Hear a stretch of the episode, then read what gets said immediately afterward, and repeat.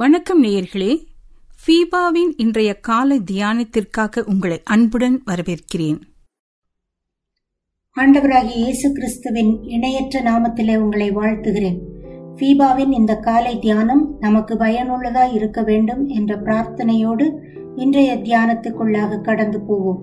இந்த வாரத்தின் பொதுவான தலைப்பாக இயேசு கிறிஸ்துவின் உயிர்த்தெழுதல் எவ்வகையிலெல்லாம் நமக்குள் கிரியை செய்கிறது என்று பார்த்து கொண்டிருக்கிறோம்.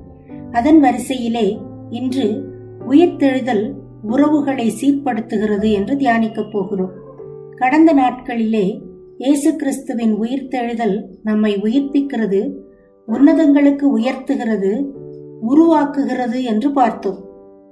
நேற்றைய தியானத்திலே உள்ளான மனுஷனை பலப்படுத்துகிறது என்று பார்க்கும்போது அது உருவாக்குதலின் ஒரு பகுதி என்று பார்த்தோம். இன்றைய தியானமும் உருவாக்குதலின் இன்னொரு பகுதி உறவுகளை சீர்படுத்துகிறது.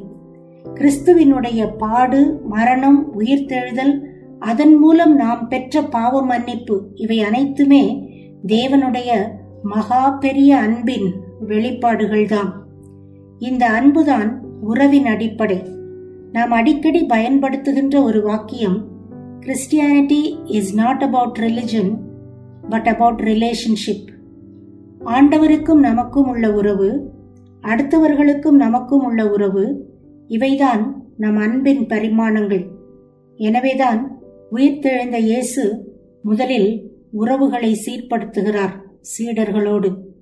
இதற்கு ஆதாரமாக யோவான் இருபத்தி ஒன்றாம் அதிகாரத்தை நாம் எடுத்துக்கொள்ளலாம் யோவான் இந்த அதிகாரத்தை எழுதியதற்கு என்ன நோக்கம் இருந்திருக்கும் என சிந்தித்த வேத வியாக்கியானர் ஒருவர் இவ்வாறு கூறுகிறார்.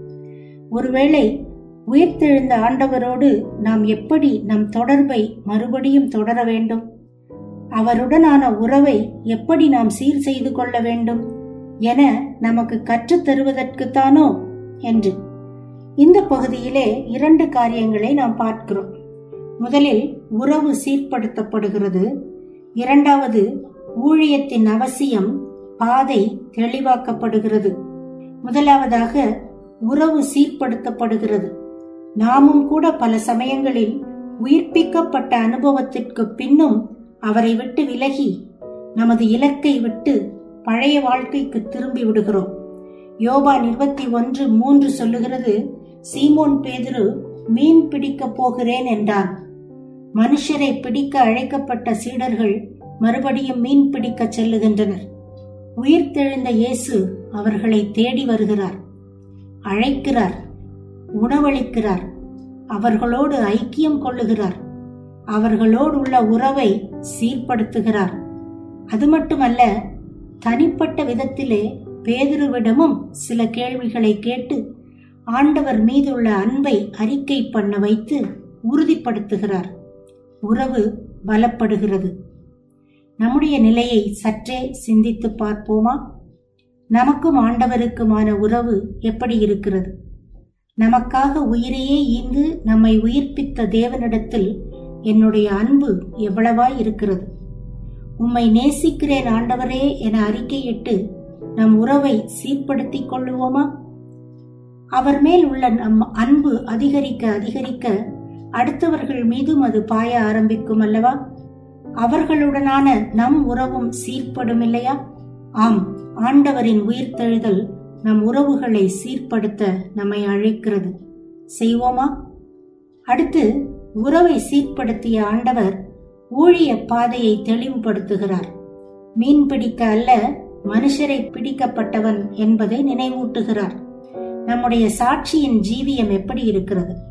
பல சமயங்களில் ஊழியம் என்ற உடனே அது எனக்கல்ல முழுநேர ஊழியர்களுக்கு என்று ஒதுக்கி விடுகிறோம்.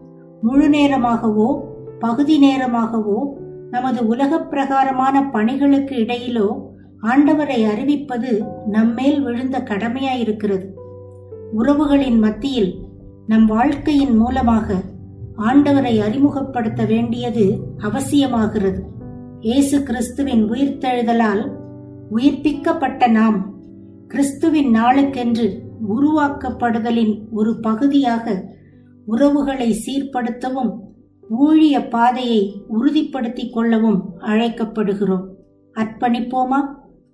கர்த்தராகிய கிறிஸ்துதாமே அவருடைய அன்புக்கு பிரதியுத்தரமாக நம் அன்பை அறிக்கையிட்டு அவரோடுள்ள உறவை சீர்படுத்திக் கொள்ளும் கிருபையை நம் அனைவருக்கும் தந்தருளுவாராக. ஆமென். இன்றைய காலை தியானத்தில் பங்கேற்றமைக்காக நன்றி. உங்களது கருத்துக்களை பகிர்ந்து கொள்ளவோ மேலும் விவரங்கள் அறிந்து கொள்ளவோ ஒன்பது நான்கு எட்டு பூஜ்ஜியம் ஐந்து எட்டு ஐந்து பூஜ்ஜியம் நான்கு இரண்டு என்ற எண்ணிற்கோ அல்லது info at FEBA online dot ஓஆர்ஜியிலோ தொடர்பு கொள்ளவும். தேவன் தாமே உங்களை ஆசிர்வதிப்பாராக. ஆமேன்.